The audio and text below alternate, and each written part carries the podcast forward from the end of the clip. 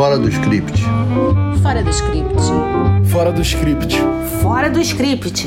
Fora do script.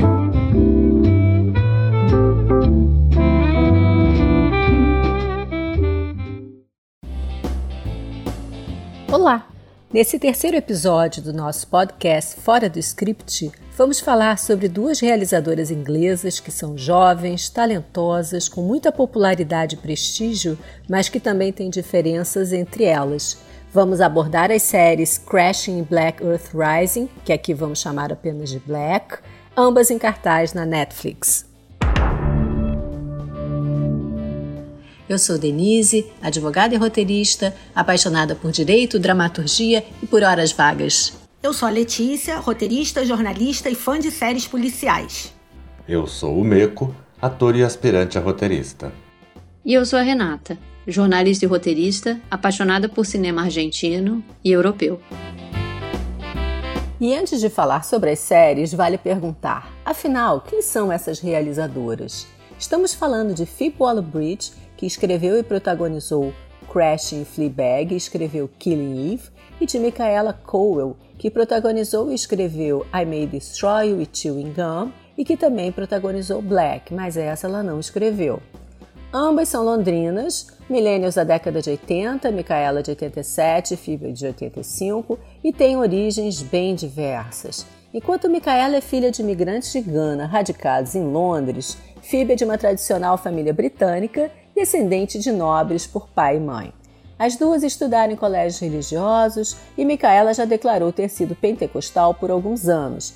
Phoebe não professa nenhuma fé. As duas estudaram artes dramáticas, atuaram em teatro e são multifuncionais. Micaela é poeta, cantora, além de roteirista, atriz e diretora. Phoebe escreve e atua, além de flertar com a música. O humor é parecido, tem bastante autodeboche, alguma escatologia, e os seus trabalhos são processos catárticos para as duas, uma espécie de digestão das próprias experiências pessoais. Tudo é hiperbólico nessas realizadoras. Micaela foi considerada uma das 100 pessoas mais influentes em 2020 pela revista Time e o jornal inglês The Guardian considerou as séries de Phoebe, Fleabag e Killing Eve na lista das 100 melhores séries do século XXI. Premiadíssimas, Phoebe foi estrela do Emmy 2019, quando arrebatou quatro premiações, e Micaela ganhou o BAFTA por Chewing Gum. E por que escolhemos falar de Crashing e Black? Porque são trabalhos que antecederam o estouro das duas e também porque os dois estão hoje disponíveis na Netflix, o que não acontece mais com Chewing Gum. É muito interessante olhar para o que foi feito antes da consagração maior dessas duas atrizes e realizadoras que ainda têm muito para brilhar. Vamos às séries? Crashing traz para discussão uma profissão que eu particularmente não conhecia: os guardiões de propriedades. São pessoas que moram e cuidam de propriedades desabitadas em troca de aluguel mais barato. A história gira em torno da relação que se desenvolve entre um grupo de jovens que divide essa função e moram todos num hospital abandonado. Dentro desse contexto, chega a personagem de Phoebe, que bagunça a relação de seu amigo Sam com sua namorada Kate. Mas a história não é focada só nesse triângulo, há também as histórias dos outros personagens que moram nesse hospital e que também são contadas no decorrer da série. Em Black, a investigadora interpretada por Michaela Coyle, Kate Ashby, sobrevivente do genocídio de Ruanda, trabalha com Michael Ennis e juntos assumem um caso no Tribunal Internacional Criminal que envolve o genocídio de Ruanda. O caso envolve diversos grupos políticos que estão relacionados direta ou indiretamente com a tragédia. Ao confrontar essas descobertas, não só revela o jogo que está por trás do poder, como também faz com que Kate confronte com suas origens. São séries muito diferentes. Crashing é uma comédia, Black é um drama. Crashing diverte e não chega a emocionar propriamente. Black impacta e informa, narra uma história muito trágica. Já se percebe em Crashing aquele humor ácido que depois virá com força total em Fleabag. Black, por sua vez, já anuncia que Micaela Coyle não veio ao mundo para uma abordagem epidêmica, mas mesmo Crashing sendo uma comédia, há uma diferença no humor que Phoebe terá depois de Fleabag, e que nem sempre agrada. Realmente, Meco, não agrada sempre. A Phoebe faz um humor mais escatológico. Ela não tem pudor de falar do absorvente. É, na confraternização do Curry, tem momentos que são muito nojentos. E não é só aí não. A Kate vai soltar um pum na frente do noivo e ela se borra toda. A Lulu pede para saírem do banheiro para ela fazer o número 2. Arrota na cara do Anthony, vomita na comida que ele está preparando. Enfim, é um escatológico que eu particularmente não gosto. Mas tem quem curta e ainda ache graça. Por outro lado, eu ri várias vezes com as reações da Kate. Ela e o Fred sofrem com as ações dos outros personagens, mas enquanto ele lida de uma forma tranquila, ela se dá mal. Eu não achei a série hilária, mas tem momentos engraçados. Na inevitável comparação com a Fleabag, eu acho que a Fleabag é mais ácida. A Lulu é boba, mas nenhuma das duas criou empatia comigo. E uma coisa que eu curti foi o início de cada episódio, que começa sempre com uma cena engraçada. Tem uma coisa que eu acho muito legal em Crashing, é que se você olhar bem, ali já estão todos os elementos que consagraram a Phoebe em Fleabag. Só que eles estão ali como se fosse uma espécie de treinamento para um projeto maior. Você pega um personagem como a Kate, por exemplo, que para mim em Crashing é a personagem mais complexa, mais bem desenhada. Ela é a semente da Claire, a irmã da Fleabag. O Anthony, de Crash, ele tem o mesmo comportamento, o mesmo jeito de ser do marido imbecil da Claire. E você vai fazendo esses paralelos o tempo todo. E ainda tem uma coisa engraçada que nas duas séries tem mulheres artistas plásticas que vivem relacionamentos nos quais elas dominam o parceiro. Em Crashing é a Melody com aquele relacionamento muito estranho com o Colin e em Fleabag é a Godmother, que já causa estranheza pela situação. Ela era madrinha da Fleabag e quando a mãe da Fleabag morreu, ela virou madrasta. Isso já é uma fonte incrível de conflito e também é um ponto em comum entre as duas séries. Letícia, fica aqui o meu agradecimento especial por você ter descoberto essa série. Black é densa, tem bela fotografia e planos marcantes. As cenas em animação preto e branco mostram o drama do genocídio. E além do drama, tem suspense, guerra e até um certo melodrama. Há ganchos muito bons de um episódio para o outro. Os episódios são longos e há diálogos muito didáticos sobre Ruanda em alguns momentos que até me incomodaram. A Micaela Coyle está incrível, é uma atuação orgânica e impecável. O João Goodman, sensacional. Black parte de um fato real, que é o genocídio em Ruanda, para toda uma ficção em torno disso, lembrando da guerra que fez quase um milhão de vítimas na África. O massacre faz parte da história recente e Black mostra a relação perversa entre explorador e colonizado, países europeus e da América do Norte que saqueiam a África. A série começa incomodando em relação a isso, quando um rapaz questiona a advogada inglesa se ela poderia defender os interesses do continente africano. Ela tenta se justificar, diz que a filha é africana. Mas para quem assiste, já fica aquele nó na garganta inicial. Até que ponto o olhar e esse auxílio estrangeiro realmente ajudam? E já que a gente está falando incômodo, tem um excesso de vômito como reação na série. Eu não sei se é uma metáfora em relação a tudo que não se consegue digerir ou se é um recurso usado no roteiro para mostrar choque emocional mas o fato é que todo mundo vomita. O assessor da presidenta, o advogado do genocida, o Michael, a Alice e a própria Kate. E uma curiosidade: o roteirista também é diretor da série. O que a gente não sabe é se ele é fã de Grey's Anatomy ou se ele é hipocondríaco mesmo, porque todo mundo tem uma doença.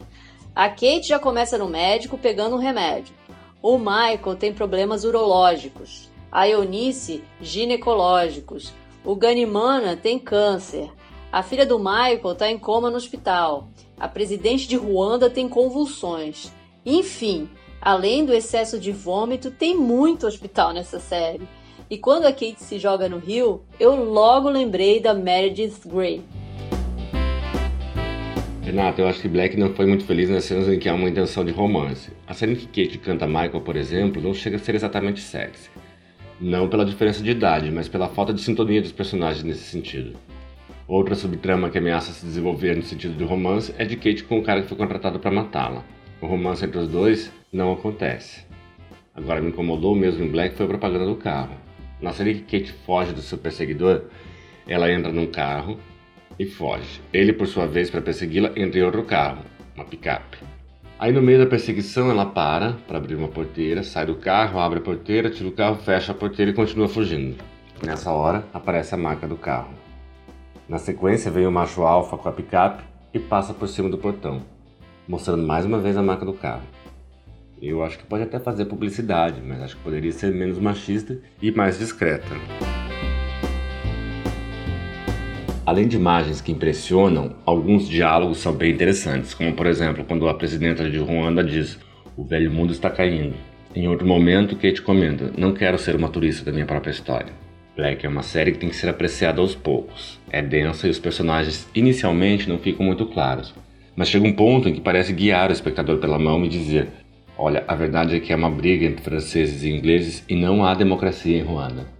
Tanto que o próprio governo permite a exploração mineral do país por estrangeiros. E o pior, a guerra destrói vidas para sempre e afeta várias gerações. Há todo um esquema entre empresas, igreja, governo e justiça. Paga-se o preço no presente de não ter punido os assassinos do passado. A igreja de braços dados com o governo. Só para lembrar, a gente está falando de Ruanda, tá? E agora chegamos ao momento cena marcante, aquela cena que fica notabilizada na série por sua fina dramaturgia. Renata, qual a sua cena marcante em Black? Olha, Denise, Black tem cenas muito surpreendentes, mas a que me marcou em especial é a que o Jacques-Antoine Barré se mata e o sangue se espalha pelo mapa da África. É um soco no estômago e que faz a gente pensar quanto sangue que já foi derramado na exploração do continente africano. E você, Letícia, qual a sua cena marcante em Crashing? Eu acho que tem uma cena muito bacana em Crashing, que é a cena que eu chamei de suruba artística. É quando a Kate topa posar para Melody no ateliê da Melody e ela começa se despindo da roupa e por fim ela se despe dos preconceitos e acaba seminua. Os outros personagens chegam e eles fazem uma grande brincadeira com tintas. Nesse momento tem um clima, ali realmente de amizade, de, de, confraternização, que em outros momentos da série, até quando eles estão em jantares ou em festas, enfim, eles estão num espírito mais livre, tem sempre uma tensão no ar. Nesse momento é o espírito totalmente livre. É uma cena realmente muito bonita e tem uma coisa curiosa, o Anthony, que ele é um, uma espécie de freio o tempo todo, né, o que a gente chama de empata, ele também é um empata nessa cena, porque quando ele chega e vê a Kate de peito de fora, ele fica horrorizado e a brincadeira acaba. Eu acho que essa cena também é boa para você marcar um pouco a personalidade de cada um dentro daquele universo de Crash. Falando de realizadoras hiperbolicamente talentosas e antes de fechar, a gente não poderia deixar de mencionar que 2020 foi o ano em que as mulheres brilharam nas séries. The Morning Show, Mrs. America, Self-Made, O Gambito da Rainha, I May Destroy You estão aí para provar. São séries incríveis de temáticas femininas e que fizeram sucesso porque são realmente excelentes produtos do audiovisual que certamente serão lembrados ainda por muito tempo. Estamos com tudo e estamos prosas. No próximo episódio, vamos falar sobre séries asiáticas que, convenhamos, não atrai todo tipo de público, mas que têm o seu bem cativo. Cuidem-se bem nesse fim de ano, boas festas a todos e que em 2021 possamos estar aqui, fascinados e produtivos. E lembramos que ainda não temos patrocinadores oficiais, mas se quiserem contribuir é só ir ao site www.padrim.com.br barra Fora do Script Podcasts e pingar qualquer valor. Até o ano que vem, pessoal! Fora do script. Fora do script. Fora do script. Fora do script. Fora do script.